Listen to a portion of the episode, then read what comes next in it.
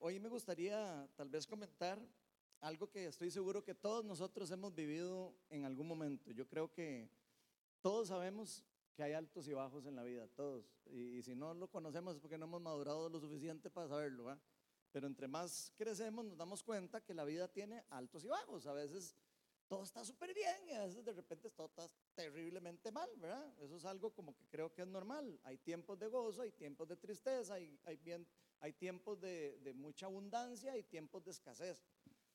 Y, es, y creo que es fácil para cada uno de nosotros, de repente cuando estamos en esos tiempos difíciles, digamos, como en estos últimos tiempos, que han sido tiempos, yo diría que para la mayoría de nosotros, de tiempos de escasez o de dificultad o de complicación, eh, creo que es como más fácil para nosotros de repente que se nos empiece a olvidar un poquito las otras cosas demasiado buenas que hemos vivido en los tiempos buenos. Especialmente cuando los tiempos malos se alargan, ¿verdad? Entonces, se nos empieza a olvidar y empezamos a vivir como en negativo, en, como en una forma negativa. Empezamos incluso hasta a pensar ¿sí? que, que habría hecho algo malo yo algo así, que todo hay una nube así. ¿Se acuerdan de Gargamel? De los, que andaba con una nube negra encima. Eh, o sea, casi que a veces pensamos eso.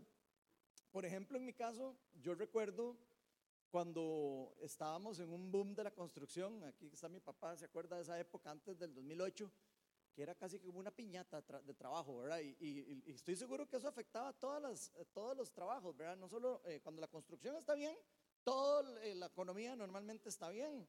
Entonces me acuerdo que en esa época di, eran tiempos donde, por ejemplo, nosotros eh, en la oficina nos preocupábamos por ver cómo hacíamos para llenarla, como decían ahora, a ver cómo hacíamos para poner a alguien a trabajar y para, que, y para sacar los trabajos. Esa era la gran preocupación en ese tiempo, ¿verdad? Nos preocupábamos de de cómo más bien, cómo salíamos con el trabajo, eh, o cómo descansar, más bien, era difícil, tiempos de descanso.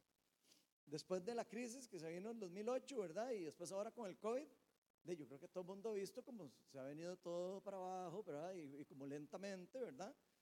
Y esto eh, de, cambió radicalmente la realidad de, muchas personas, especialmente de, de, los que están en las áreas de construcción, ese tipo de cosas. Muchas personas eh, perdieron sus trabajos, eh, personas quebraron, empresas quebraron. Eh, no vayamos tan largo, iglesias cerraron. Con el COVID un montón de iglesias cerraron. Pero así desaparecieron iglesias. Usted imagínense lo, lo, complicado que fue e, esto, esta crisis, que, que un montón de cosas se, se, destruyeron.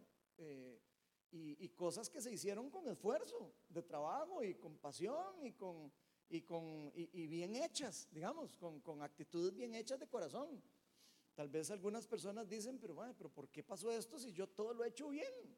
O sea, yo he estado haciendo las cosas bien, yo he estado, no sé, eh, tratando de alejarme del mal, lo que sea, y aún así, de, el negocio mío no está dando fruto, o, perdí el trabajo, o, o, no nos está yendo bien en la familia, y, y entonces en esos momentos yo creo, por lo menos, que como que empezamos a, a, desviar nuestra mirada de las cosas buenas que realmente hasta hemos vivido en el pasado.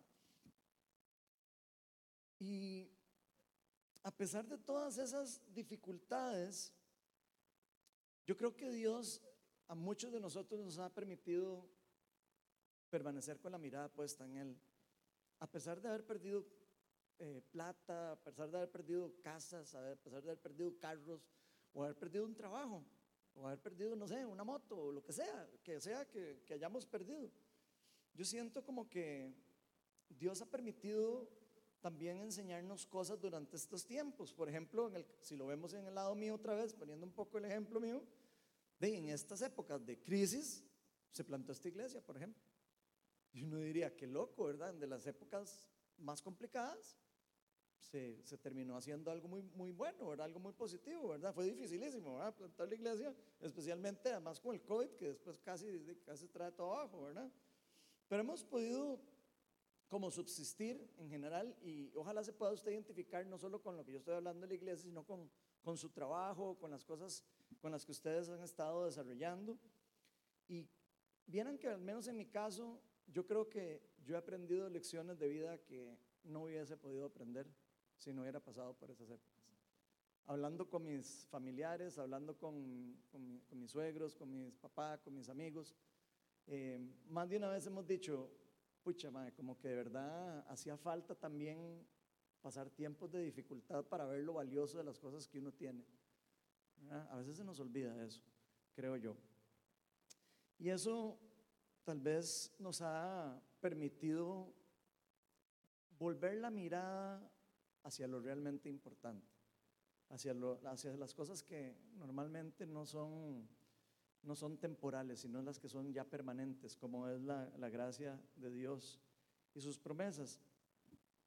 Y hoy sentí, eh, hablando todo esto un poco, vieran que sentí hablar un poco de, de este tema de mantenernos firmes ante la adversidad. Creo que eso es un, un tema que el Señor estaba poniendo en mi corazón, pero antes de empezar a, a hablar de esto, me gustaría invitar al Espíritu Santo para que no solo me dé gracia, para que se pueda transmitir lo que Él quiera hablar hoy, sino para que me empodere con el Espíritu Santo y también abra nuestros corazones para que todos podamos salir de aquí edificados. Espíritu Santo, Señor Jesús, eh, te, necesitamos. Señor, te pedimos para que nos enseñes a, a mantener la mirada en ti, Señor, y no en las cosas materiales. Enséñanos a, a pesar de todas las dificultades en las que hemos estado viviendo, en las que estamos actualmente, Señor, a, recordarnos que todas esas cosas son temporales y pasajeras. Te pedimos para que hoy tu Espíritu Santo nos revele más acerca de lo que tú has estado haciendo en el corazón y lo que quieres hacer en nuestros corazones. No tanto lo que a nosotros nos, nos gustaría tener o, o vivir, sino que podamos estar atentos a lo que tú quieres hacer en nuestra vida y lo que quieres cambiar en nuestros corazones. Todo esto te lo pedimos y te damos gracias en el nombre de Jesús. Amén. Bueno, hoy vamos a estar en 2 Corintios capítulo 4, versículos del 1 al 18 y vamos a leerlos, ahí se los voy a ir poniendo, dice así. Por esto, ya que por la misericordia de Dios tenemos este ministerio, no nos desanimamos. Más bien hemos renunciado a todo lo vergonzoso que se hace a escondidas. No actuamos con engaño ni torcemos la palabra de Dios. Al contrario, mediante la clara exposición de la verdad, nos recordamos a toda conciencia humana con la presencia de Dios. Pero si nuestro evangelio está encubierto, lo está para los, para los que se pierden. El Dios de este mundo, ojo que Dios con minúscula está hablando del diablo el Dios de este mundo ha cegado la mente de estos incrédulos para que no vean la luz del glorioso Evangelio de Cristo, el cual es la imagen de Dios. No nos predicamos a nosotros mismos, sino a Jesucristo como Señor. Nosotros no somos más que servidores de ustedes por causa de Jesús. Porque Dios que ordenó que la luz resplandeciera en las tinieblas hizo brillar su luz en nuestro corazón para que conociéramos la gloria, la gloria de Dios que resplandece en el rostro de Cristo. Pero tenemos este tesoro en vasijas de barro para que se vea qué tan sublime poder viene de Dios y no de nosotros. Nos vemos atribulados en todo, pero no abatidos, perplejos, pero no desesperados, perseguidos, pero no abandonados, derribados, pero no destruidos. Donde quiera que vamos, siempre llevamos en nuestro cuerpo la muerte de Jesús para que también su vida se manifieste en nuestro cuerpo. Pues a nosotros los que vivimos siempre se nos se nos entrega a la muerte por causa de Jesús para que también su vida se manifieste en nuestro cuerpo mortal. Así que la muerte, así que la muerte actúa en nosotros y en ustedes la vida. Escrito está, creí, por eso hablé. Con ese mismo espíritu de fe también nosotros creemos y por eso hablamos. Pues sabemos que aquel que resucitó al Señor Jesús nos resucitará también a nosotros con Él y nos llevará junto con ustedes a su presencia. Todo esto es por el bien de ustedes, para que la gracia que está alcanzando a más y más personas haga abundar la acción de gracias para la gloria de Dios. Por tanto, no nos desanimamos, al contrario, aunque por fuera nos vamos desgastando, por dentro nos vamos renovando día tras día. Pues los sufrimientos ligeros y efímeros que ahora padecemos producen una gloria eterna que vale muchísimo más que todo sufrimiento.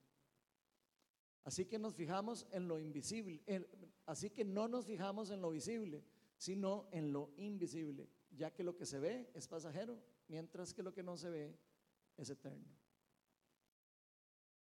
Ok, entonces ese es el pasaje que, vamos a estar viendo hoy y vamos a ver por lo menos unos tres consejos sabios que estos versículos nos, van a ayudar a nosotros para mantenernos firmes durante el tiempo de adversidad. El primer, el primer consejo que creo que nos está dando Dios ahí es que no torzamos la palabra de Dios, sino más bien meditemos en su verdad. En 2 Corintios 4, 1, 2 dice ahí claramente que eh, no actuamos con engaño ni torcemos la palabra de Dios, al contrario, mediante la clara exposición de la verdad nos recomendamos con toda conciencia humana a la presencia de Dios. Vean, yo sé que aquí Pablo está hablando en este pasaje y se está refiriendo a las dificultades que están teniendo los cristianos o podríamos tener los cristianos para predicar el Evangelio. Él está hablando obviamente a las personas que están llevando el Evangelio y les está diciendo, vean, no es fácil, ¿verdad? Eh, yo sé que ustedes van a sentir que están haciendo las cosas bien, que están predicándole a las personas bien, que le están llevando la verdad, pero aún así los van a rechazar, aún así no les está haciendo, pareciera que no da fruto lo que ustedes están haciendo, entonces eh, tienen, que tienen que mantenerse firmes, eh, no, no, tuerzan la palabra, porque obviamente conforme ustedes vayan viendo que no da fruto lo que ustedes están haciendo, ¿qué van a, querer hacer todos? Mejor al rato y mejor cambie un poquitito la, lo que estoy hablando, ¿verdad? a ver si atraigo más gente, ¿verdad? O, o, tal vez cambie un poquito, en vez de hacer esto de forma correcta, lo va a hacer un poco incorrecta. Entonces, eso es lo que está tratando de, de mostrar Pablo a través de lo que está hablando. Pero esto también tiene aplicación, me parece a mí, para lo que hacemos usted y yo en la vida, con amor, con pasión, con constancia, y cuando estamos haciendo algo que creemos que estamos haciendo en una forma correcta y que estamos diciendo, pero es que yo trabajo eh, de 8 a 5 y yo eh, estoy haciendo todo el esfuerzo y yo me someto a Dios y estoy cumpliendo, tratando de ser por lo menos santo, estoy tratando de buscar santidad, estoy tratando de hacer las cosas bien, ¿por qué no me salen las cosas bien? ¿Por qué me rechaza el jefe? ¿Por qué no me aceptan? ¿Por qué, no sé, por qué pierdo los trabajos cuando eh, la competencia está ahí, verdad? ¿Y por, qué se lo dieron al otro? ¿Y por qué no me lo dan a mí? Si yo estoy haciendo todo bien.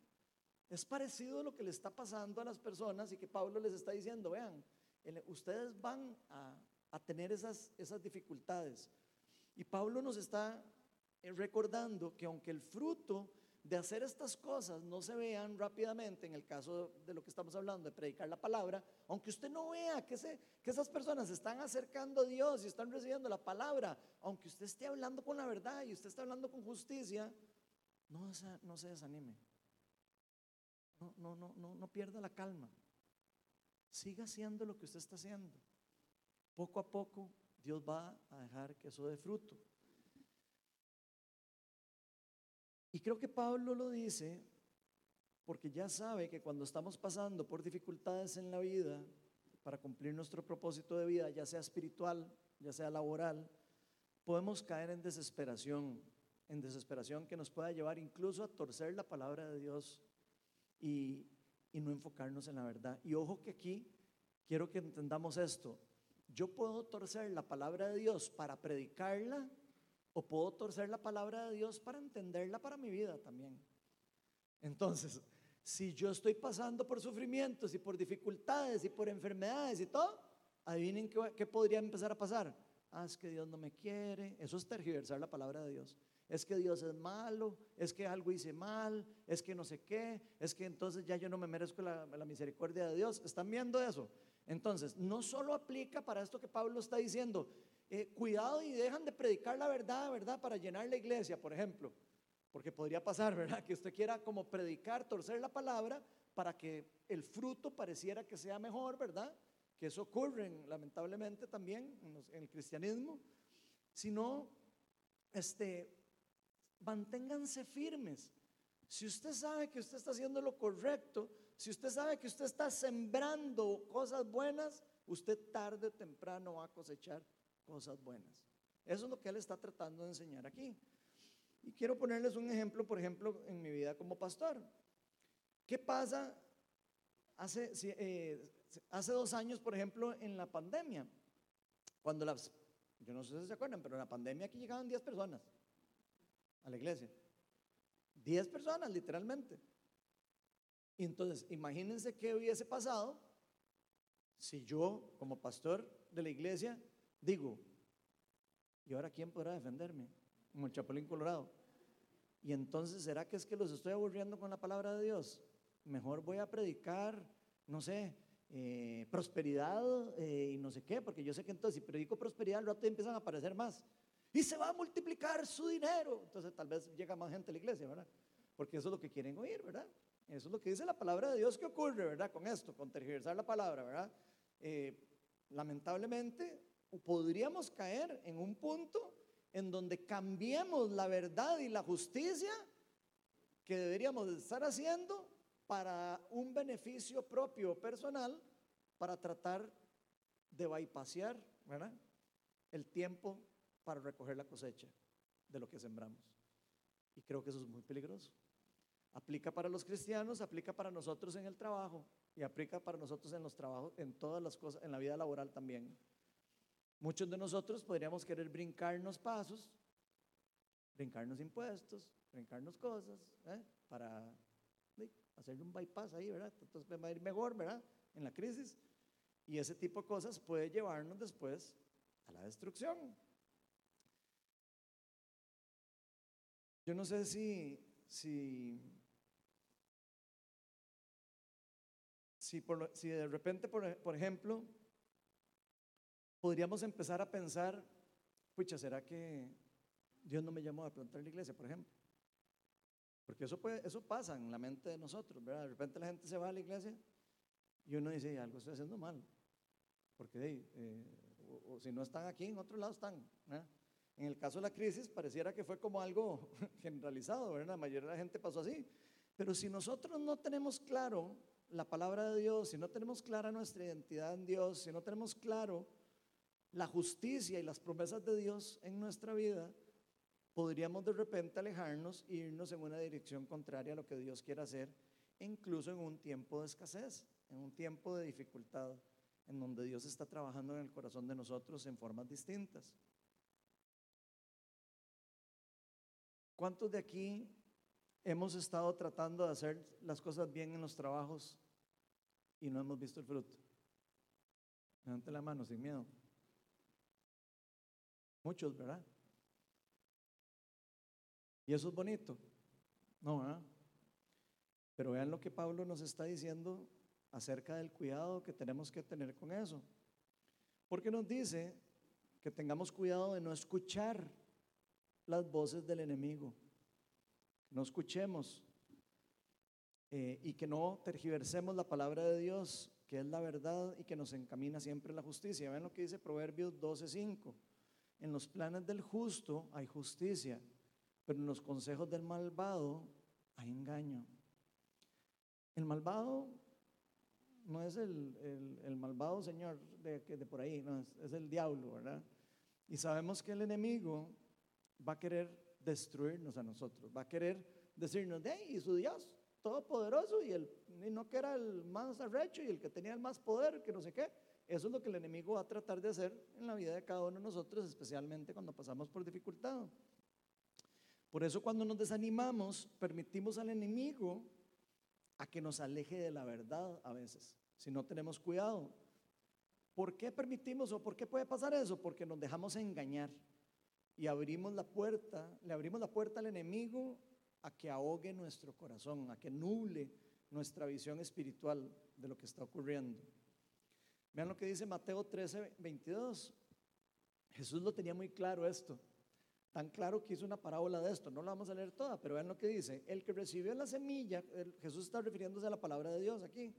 Dice, el que recibió la semilla que cayó entre espinos es el que oye la palabra, pero las preocupaciones de esta vida y el engaño de las riquezas la ahogan. ¿Están poniendo atención a eso? Por eso la semilla no llega a dar fruto. ¿Están viendo?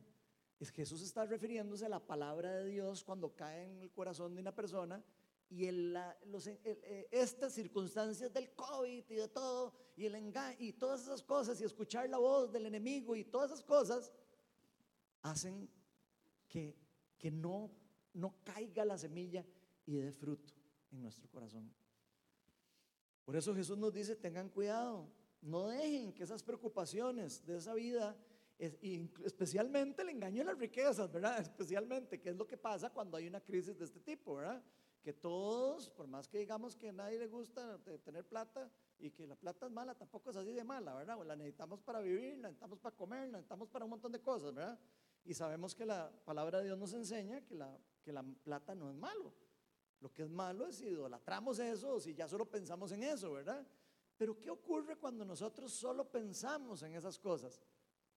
Nuestro corazón se aleja de la verdad y nos empezamos a frustrar porque creemos que lo que necesitamos es eso, en lugar de las cosas más importantes, que son las cosas que son eternas y no las cosas que son temporales. Vean, la plata va y viene. Se los digo yo, yo lo, yo lo he vivido y conozco montones de personas que lo han vivido. Estoy seguro que ustedes lo han vivido. A veces uno tiene mucho, a veces uno tiene poco. Porque precisamente si nosotros empezamos a poner la mirada en la bulla, en el ruido, en las cosas que estamos escuchando alrededor de nosotros, no vamos a poder dejar que esa semilla de fruto. Nos vamos a ahogar en las preocupaciones. Si no tenemos cuidado, nuestra misma actitud de nuestro corazón nos puede alejar de lo que Dios quiere hacer en esos momentos de escasez o de seguir haciendo las cosas como Dios nos está mandando. Tal vez Él quiere que el fruto venga un tiempo específico después del que estamos pensando para poder recogerlo y tenerlo después y que eso perdure más que, si lo hubiéramos tenido antes. Segundo consejo es que no nos dejemos, no nos dejamos destruir por las tribulaciones. Y aquí 2 Corintios 4, 8, 10 dice, nos vemos atribulados, dice, en todo, ¿verdad? ¿Qué? Atribulado con todo. Todo es un problema alrededor de uno. Y eso es así. ¿eh? Pero no abatidos. ¿Qué significa abatido? Decaído, desanimado. O sea, vamos a sentirnos atacados por todo. Pero nos está diciendo, no Dejen que su corazón decaiga, aunque usted sienta esa presión, no se desanime. Después dice, perplejos, ¿qué es perplejo? Dudar, ser, eh, como decir, uy, ¿será que voy a poder salir el mes? O sea, vamos a poder de repente dudar, pero dice, pero no desesperados. Duda va a haber, duda la tentación que el enemigo va a querer poner en nuestro corazón. Pero nos está diciendo, no se desesperen. No dejen que la duda sea lo que dé fruto después en una rama de desesperación en la vida de nosotros. Nos dice perseguidos porque nos sentimos perseguidos por todo mundo, sentimos que a todo mundo le caemos mal, sentimos que todo es culpa de la otra persona y de nosotros y de todo. Pero dice perseguidos, pero no abandonados. Nuestro Dios no nos ha abandonado. Y nos dice derribados, pero no destruidos. Vea, usted se puede estar sintiendo ahora que usted está en el piso a punto que le hagan así, pa, el último golpe para caer muerto. Usted está caído, pero nos está diciendo Dios, no destruidos. En cualquier momento usted se puede levantar y puede otra vez eh, seguir adelante en lo que estaba haciendo. Ahora, el enemigo va a querer tenerlos ahí, ¿verdad? Nos va a querer tener hincados casi y estar listos para la foto, ¿verdad? Pero vean que es una cuestión de actitud y de enfoque en los tiempos de dificultad. Dice, donde quiera que vamos, siempre llevamos en nuestro cuerpo la muerte de Jesús para que también su vida se manifieste en su cuerpo. A pesar de todas esas cosas, está la fe que está con nosotros. Están las promesas de quien murió por nosotros, de quien nos da vida, quien es el proveedor de nosotros, quien es el dueño de la vida y de la muerte, quien es el, el dueño de todas las cosas. Por eso es que la palabra de Dios aquí nos enseña que aunque estemos siendo atribulados, no nos debemos dejar desanimar. Puede que nos sintamos con dudas, pero no debemos dejar que esas dudas se conviertan en desesperación, porque eso es donde el enemigo nos va a querer. Al vernos derribados, listo para que al primer toque quedemos en destrucción, que es la, finalidad de lo que quiere hacer el enemigo. Es demasiado importante entender esto, ¿verdad? Porque es entender las tácticas del enemigo. Es estar en una guerra y no saber cuál es la, eh, táctica del enemigo. La táctica del enemigo es destruirnos a los cristianos. Esa es la táctica. Entonces, si nosotros no la entendemos, ¿qué creen que puede pasar cuando Satanás ve a alguien que está desanimado? Seguro que va a decir, ay, mira, por eso está desanimado. Gente que no. Ve a alguien que está desanimado y lo va a llevar a ver cómo hace para que se caiga, se arrodille y se destruya. Y eso hay que entenderlo espiritualmente hablando. Si nosotros no lo entendemos, vamos a ser, vamos a, vamos a quedar descubiertos para lo que el enemigo está haciendo en nuestra vida. Él va a querer tentarnos para alejar nuestro corazón de Dios. La Biblia dice que el diablo o Satanás o el príncipe de las tinieblas, como le quieran llamar, es el engañador. Él viene a robar, a matar y a destruir lo que Dios nos quiere dar. ¿Y cuáles son las tácticas de él? Siempre engañar a las personas para que crean que Dios es malo y para que crean que Dios es el culpable de lo que estamos viviendo. Así fue con Adán y Eva igual. Ya lo hemos visto en diferentes charlas. ¿Cuál es la duda que él mete en el corazón de ellos? ¿Qué les dijo el mentiroso de Dios? Que se iban a morir. Ay, no. Él les dijo que no comieran de eso porque no quiere que ustedes se hagan como él. Dios guarde. Están viendo las tácticas. Es engaño para que caigamos en destrucción. Y él va a aprovechar cualquier momento para dañarnos. Eso póngale la firma a eso, ¿verdad? Él va a tratar de atribularnos y él va a tratar de hacer lo que sea para llevarlo a usted al ánimo y a mí, al desánimo, luego a la duda, luego la desesperación, para luego empezarnos a caer, ¿verdad? Y ahí empezar a cojear y cuando ya estamos hincados en el piso, que nos meta la última patada que nos lleva a la destrucción. Eso es lo que él quiere. Entonces, esa es la forma de trabajar del diablo.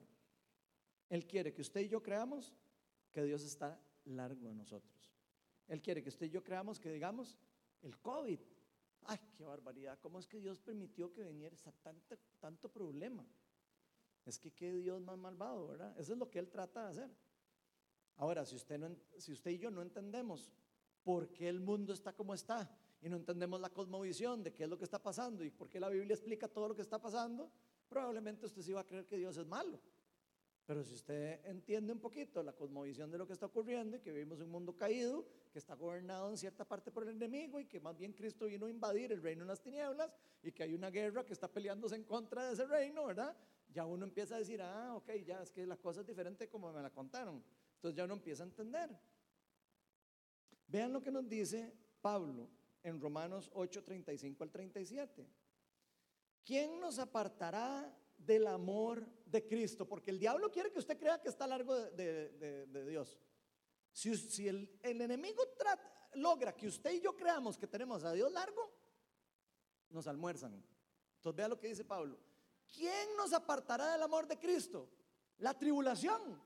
Está hablando de lo mismo. ¿eh? La tribulación o la angustia, la persecución, el hambre, la desnudez, el peligro o la espada. Obviamente que ninguna. ¿Están viendo? Así está escrito, por tu causa siempre nos llevan a la muerte, nos tratan como ovejas para el matadero. Sin embargo, en todos somos más que vencedores por medio de aquel que nos amó. ¿Están viendo? Esas son las artimañas del enemigo, pero vean lo que la palabra de Dios nos está diciendo. ¿Usted cree que la tribulación y la dificultad y el problema de plata y el problema de trabajo lo va a alejar de Dios? Eso es falso. El enemigo quiere que usted crea eso, pero usted, Dios está cerca de usted. Y eso hay que entenderlo. Así que aunque estemos pasando por mucha dificultad, tenemos que tener claro que Dios no nos va a dejar solos. Él no nos abandona. La palabra dice que ni la muerte, ni la vida, ni los ángeles, ni los demonios, ni nada nos puede separar del amor de Dios. Nada, es nada. Eso es lo que la palabra nos enseña. Ahora, si no estamos atentos y alertas, podemos dejar que nuestros sentimientos, y ya se meten las emociones de nosotros, de sentirnos perseguidos, ¿verdad? Por el mundo que nos rodea, ni que nos lleve a un punto de llegar a creer que fuimos abandonados por Dios, ¿verdad? Porque si no entendemos qué es lo que está pasando, podemos llegar a ser engañados en nuestros sentimientos. Y si eso llega a pasar, la victoria no es de Cristo, la victoria es del enemigo. Entonces, entre más cristianos se sientan derrotados y destruidos, más fuerza obtiene el reino de las tinieblas en el mundo. Entre más personas se van de la iglesia porque les da miedo el COVID o lo que sea y no vuelven a la iglesia, más gana el enemigo. Aunque usted no lo crea, como decía el programa, aquel, ¿se acuerdan? no sé si soy muy viejo, pero había un programa que se llamaba así. ¿Sí, se acuerdan? Bueno, entonces, Dios no quiere que nosotros nos alejemos de Él. Dios nos quiere cerca. Pero el enemigo va a hacer lo que sea posible para que usted se aleje. Entonces, ah, es que no he podido, es que estoy muy ocupado, es que no sé qué, es que no puedo, es que no...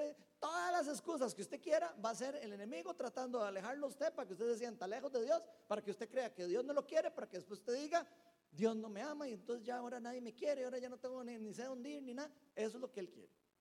Esas son las tácticas del enemigo. Ahora, ¿qué pasa cuando los cristianos no dejamos que se tuerce la palabra de Dios en nuestra vida? ¿Qué pasa cuando nosotros tenemos claro lo que ocurre y dejamos que la palabra de Dios dé fruto en nuestro corazón y empezamos a callar las voces del enemigo y empezamos a decir, no, no, ¿saben toque?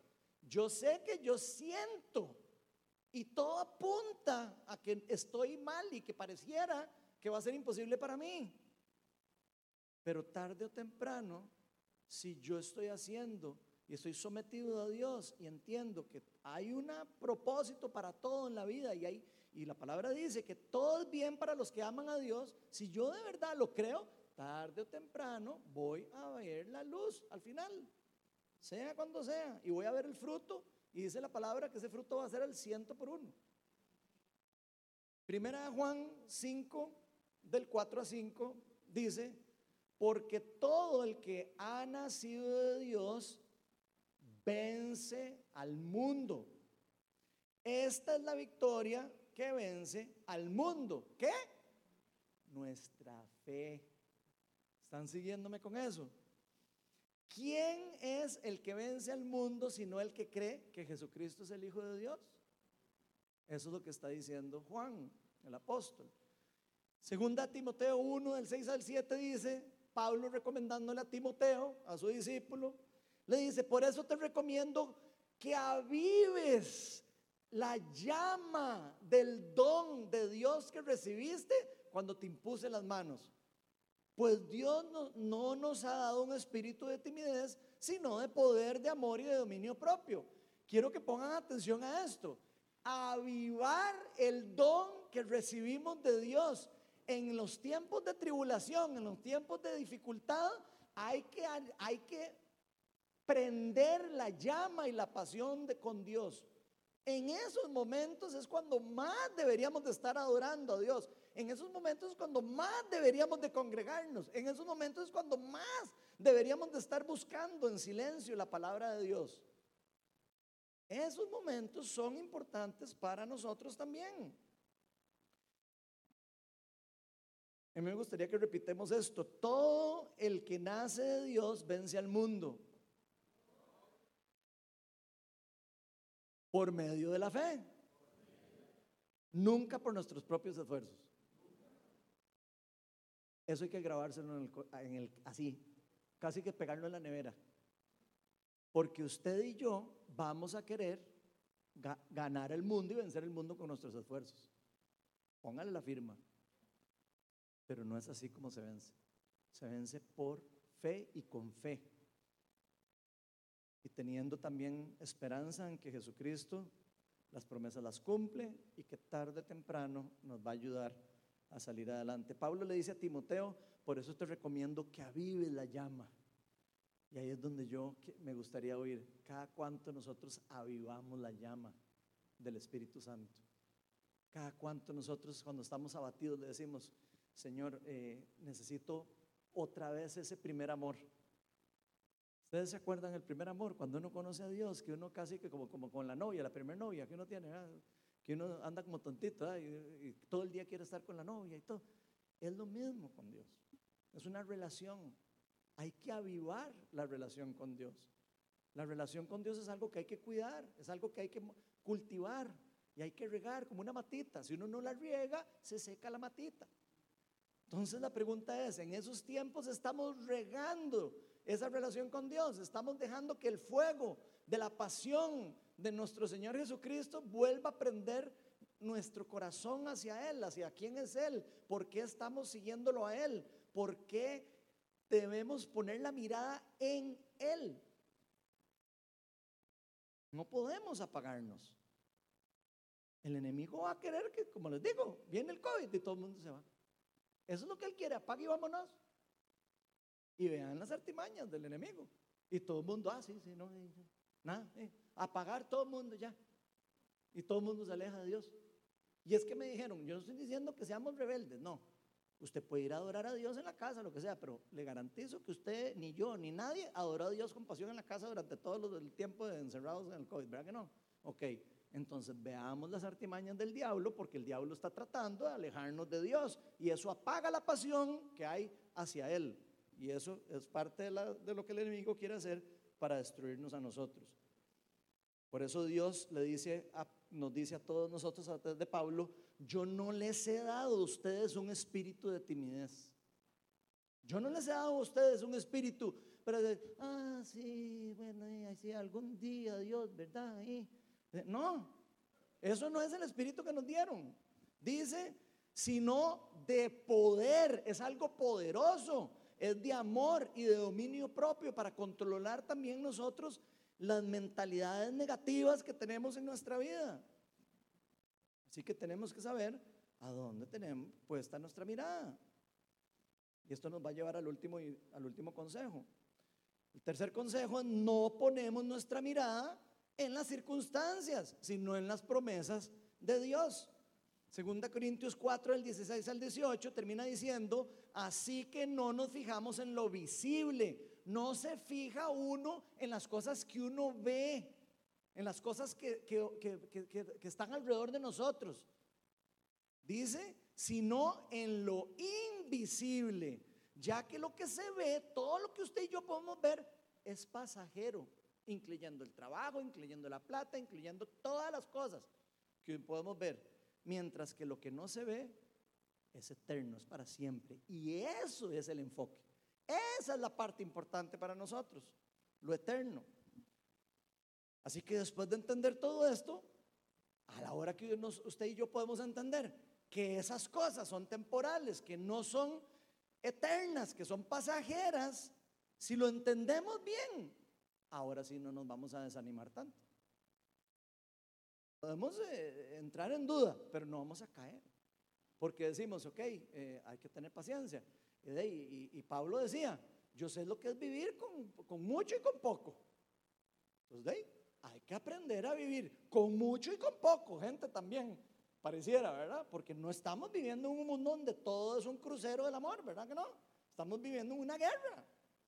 Vean lo que está pasando ahora en Israel, acaba de ahora empezar otra guerra.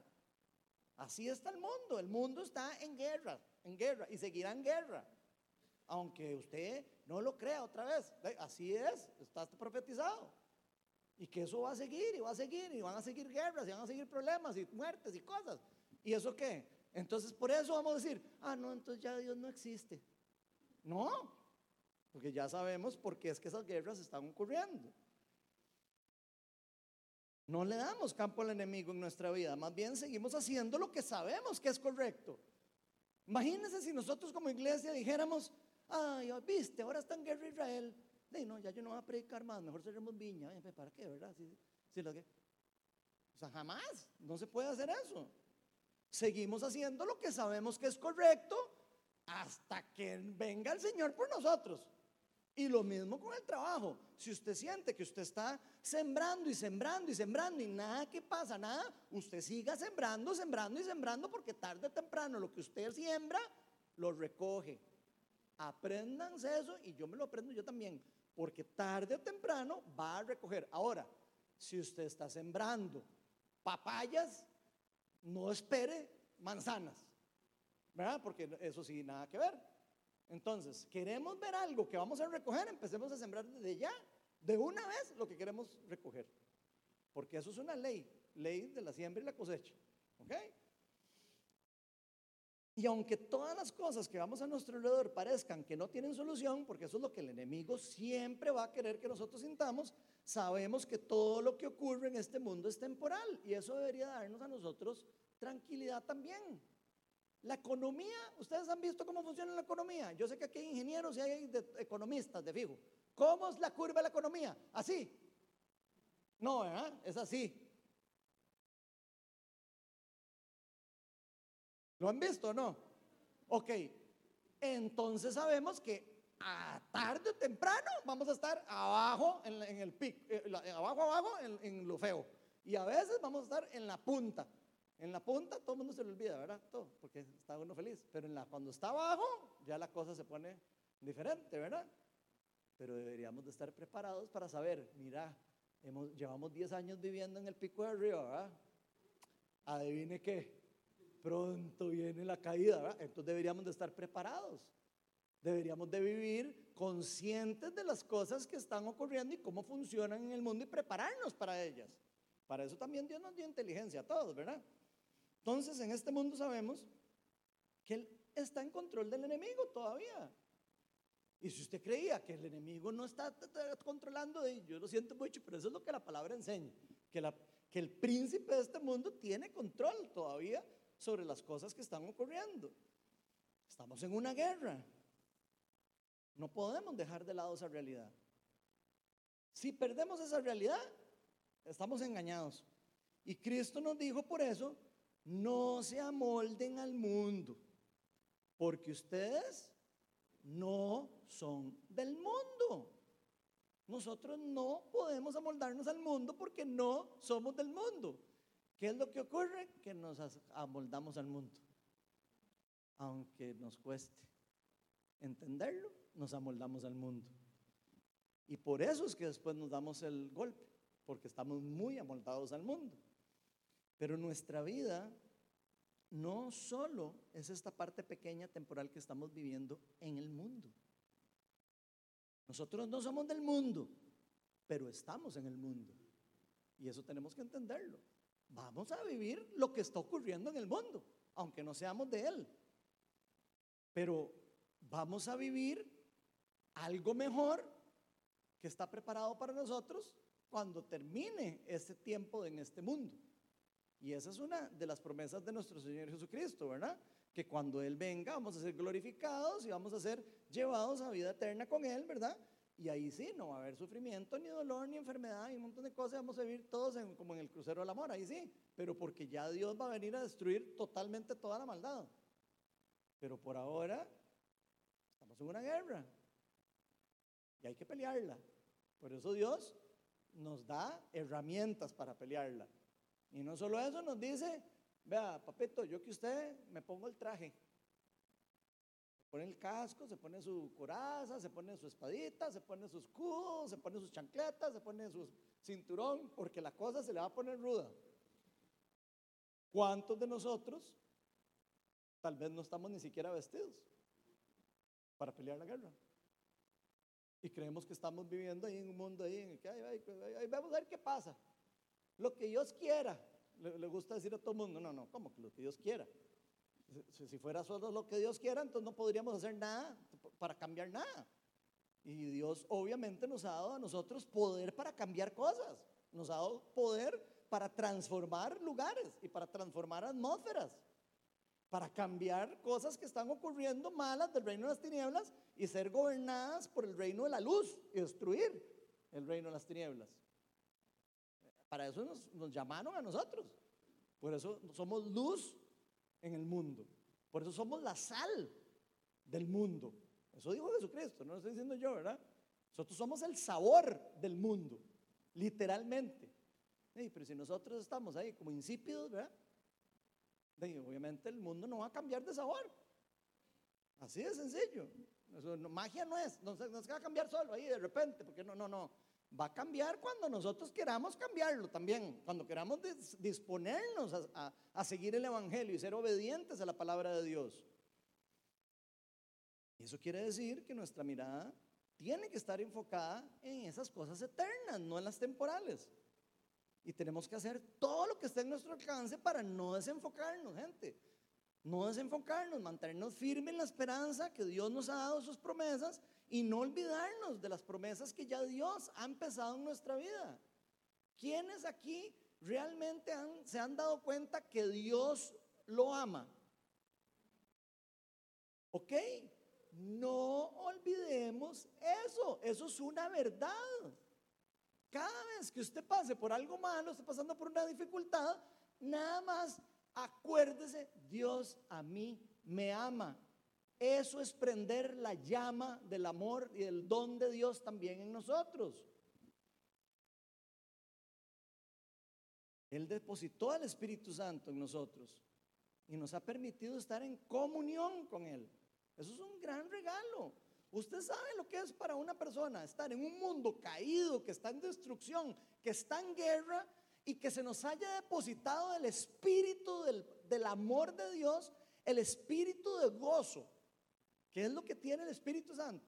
El Espíritu Santo nos permite a nosotros estar en la peor circunstancia de la vida y aún así tener plenitud en Dios.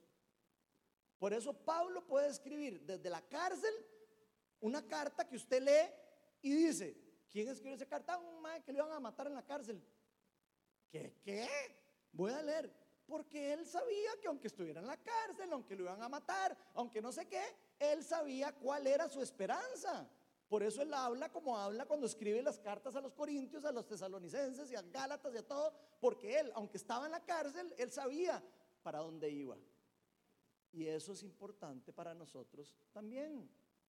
Segunda Corintios 5 al 8 dice, es Dios quien nos ha hecho para este fin y nos ha dado su espíritu como garantía de sus promesas. El espíritu, dice otro pasaje, no me quiten ese pasaje, el espíritu dice que el mismo espíritu le asegura a usted que usted es un hijo de Dios. Vean lo profundo de esto.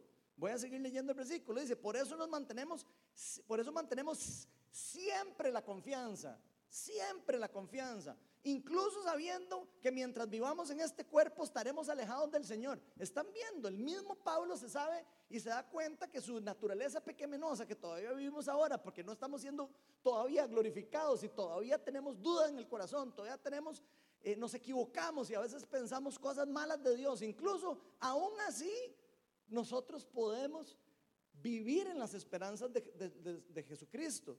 Dice, en efecto vivimos por fe y no por vista. Y quiero que volvamos a repetir esto, porfa. En efecto vivimos por fe, no por vista. Así que nos, así que nos mantenemos confiados y preferiríamos ausentarnos de este cuerpo y vivir junto al Señor. ¿Están viendo lo importante de eso? Pablo llega a pensar en algunos momentos que dice, la verdad no sé si es mejor que yo me fuera ahora o me quede aquí. Imagínense ustedes la convicción de Pablo.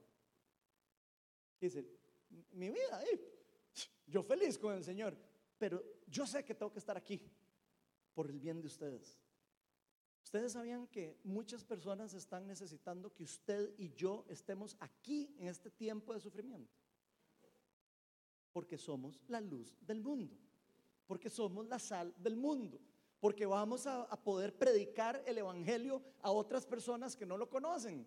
Tenemos un propósito para estar viviendo un mundo caído, gente. Y es ser luz. No decir, ay, pobrecito yo, y que la casa, y que el carro, y que perdí el otro. No, no, no, no. Esas son las habladas del mundo.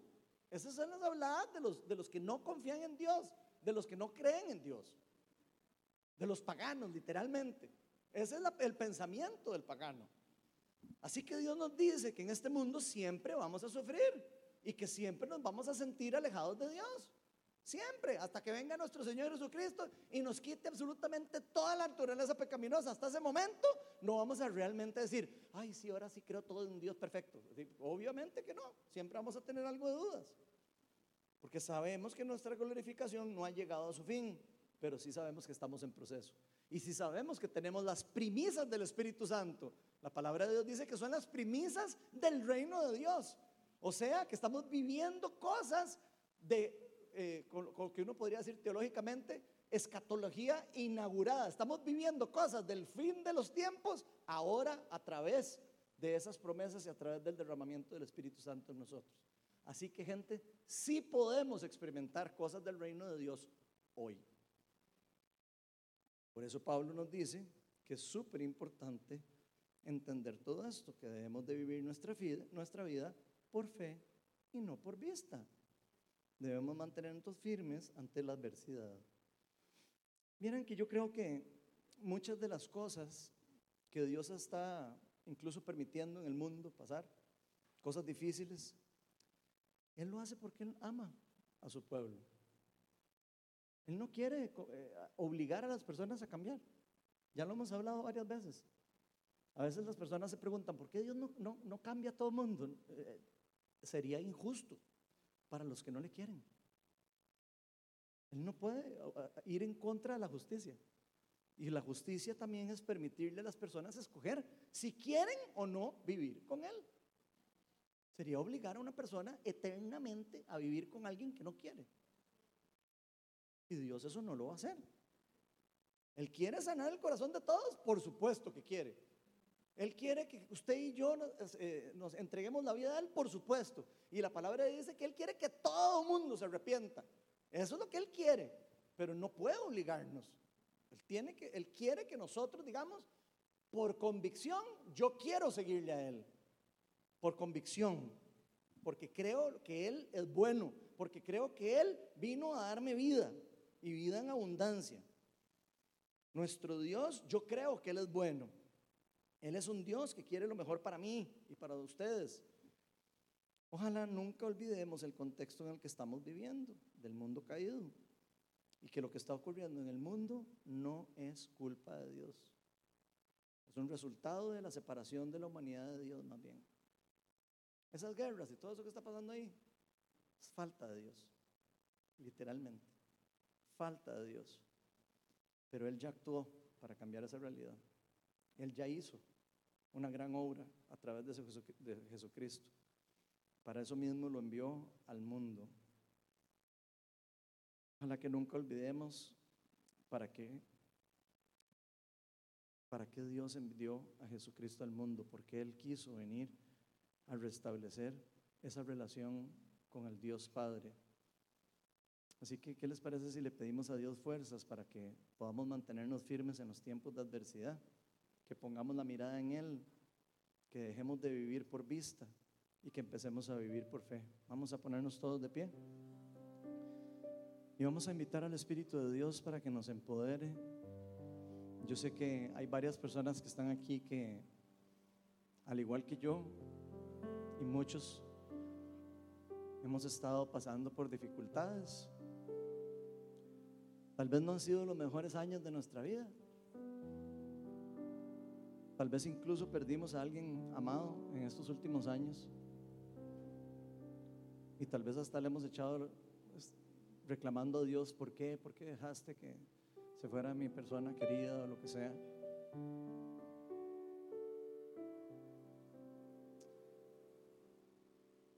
El enemigo quiere que usted crea que eso es por culpa de Dios. El enemigo quiere que crea usted y yo que todo lo que está pasando es por culpa de Él.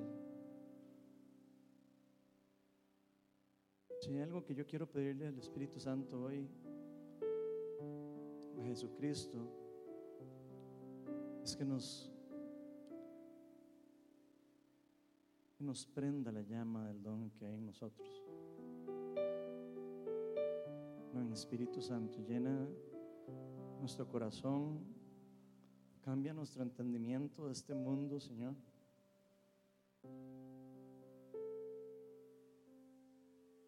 las fuerzas para mantenernos firmes y para levantarnos.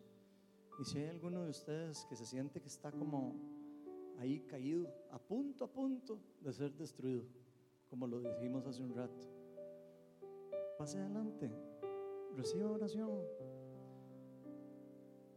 Y hoy mismo detenga al enemigo en su vida. No permita que le roben los sueños, que le roben el propósito que Dios ha puesto en su vida el llamado que Dios ha hecho en su vida para usted o para su familia o para o lo que sea que usted haya sentido que Dios lo ha llamado a hacer, ya sea en su trabajo, en su vida laboral, en su vida profesional. Si hay algo que está pasando en este momento en su vida y usted siente, pucha, yo todo lo he estado haciendo bien y no nada sale bien, pase adelante, reciba oración. Si algo lindo del poder de la oración es que tiene poder para transformar todo ese tipo de cosas. El enemigo se aprovecha de esas circunstancias de cada uno de nosotros. En Espíritu de Dios y en este lugar.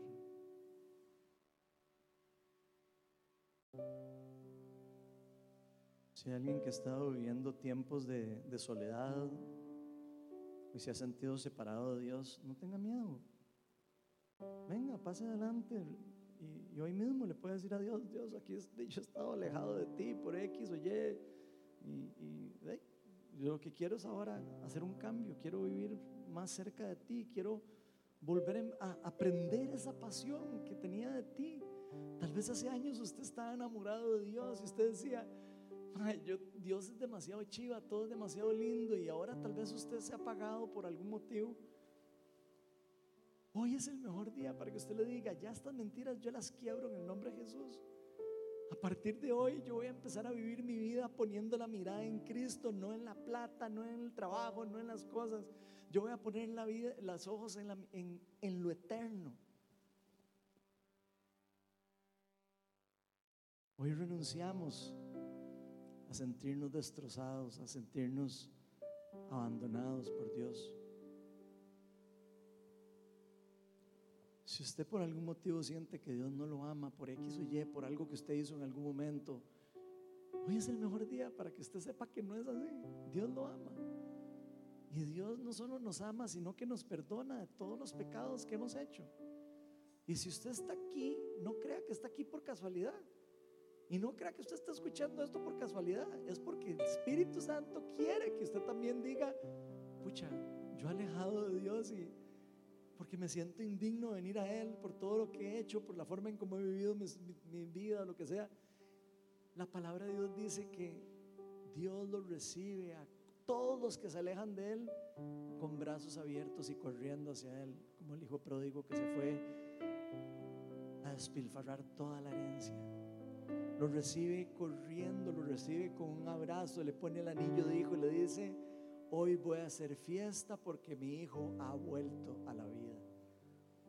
Hoy es el mejor día para decirle a Dios, aquí estoy Jesús. Hoy quiero entregarte mi vida o quiero volver a entregarte mi vida.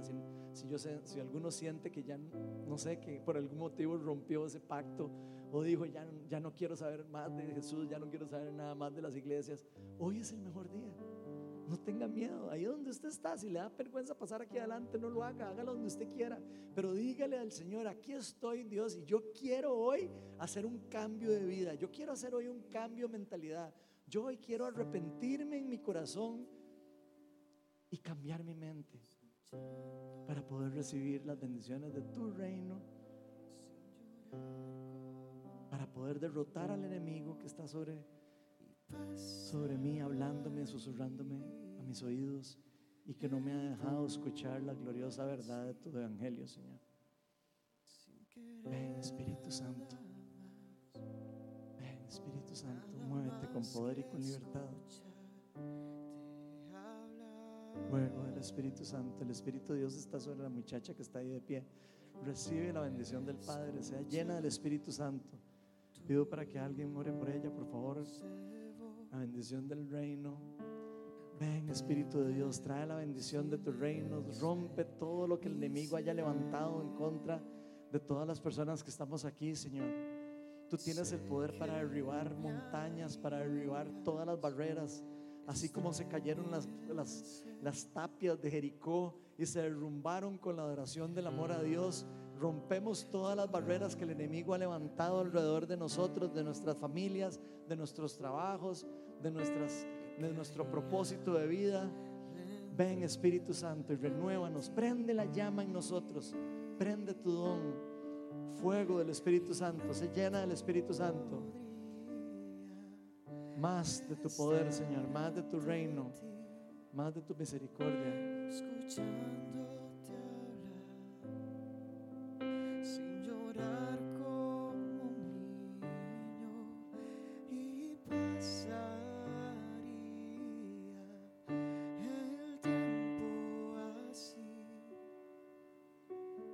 querer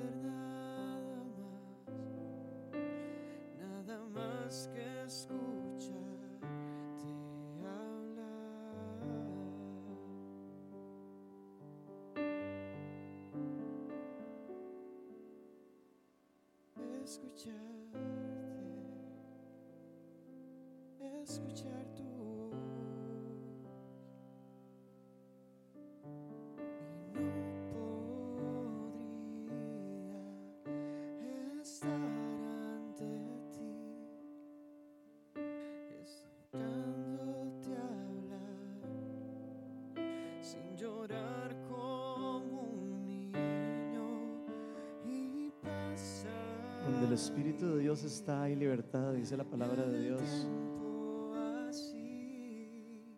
Él vino para liberarnos del enemigo, para restaurarnos.